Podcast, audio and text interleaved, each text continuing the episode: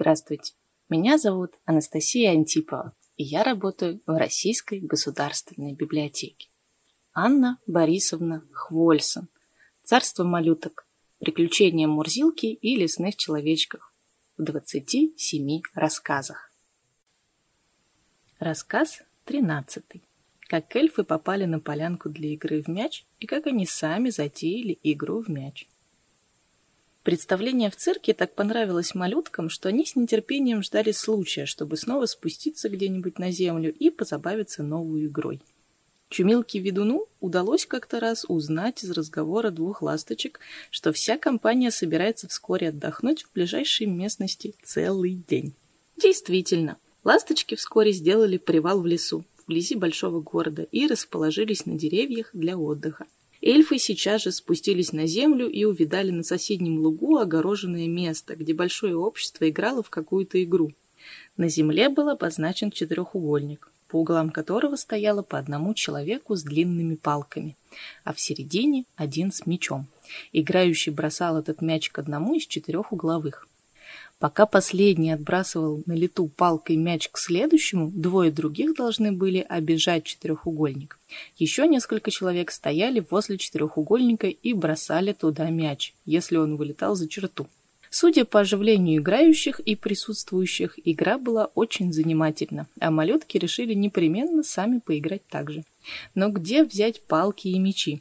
Чумилка Ведун, отправившийся на поиски, вернулся сияющим лицом. «Нашел, нашел!» — кричал он, махая палкой. «Идите за мной, тут недалеко». Действительно, в нескольких шагах находился целый склад гимнастических вещей.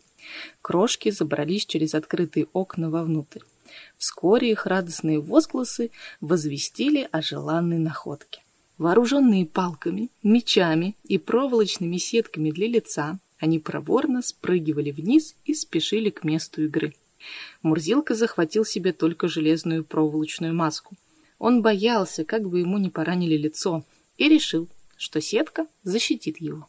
Неучаствующие в игре разместились на заборе и скамейках, а игроки взялись за палки, и пошла потеха. Заячья губа, забыв старость, бегал не хуже зайца по намеченному кругу, опережая каждый раз полет меча. Детка-бородач с дундундуком играли в сторонке, возбуждая восторг окружающих. Доктор мась-перемась пыхтел, бегая с палкой на плечах с одного места к другому. Мурзилка же, надев на лицо проволочную маску, стоял в стороне и смотрел на играющих, делая время от времени свои замечания. Игра продолжалась до самого вечера, и уже порядочно стемнело, когда малютки отнесли обратно палки и мечи в склад.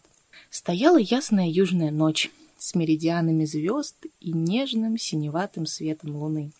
Эльфы вышли за ограду и в своих сапожках-скороходах побежали туда, где спокойно почивали ласточки в ожидании утреннего отлета.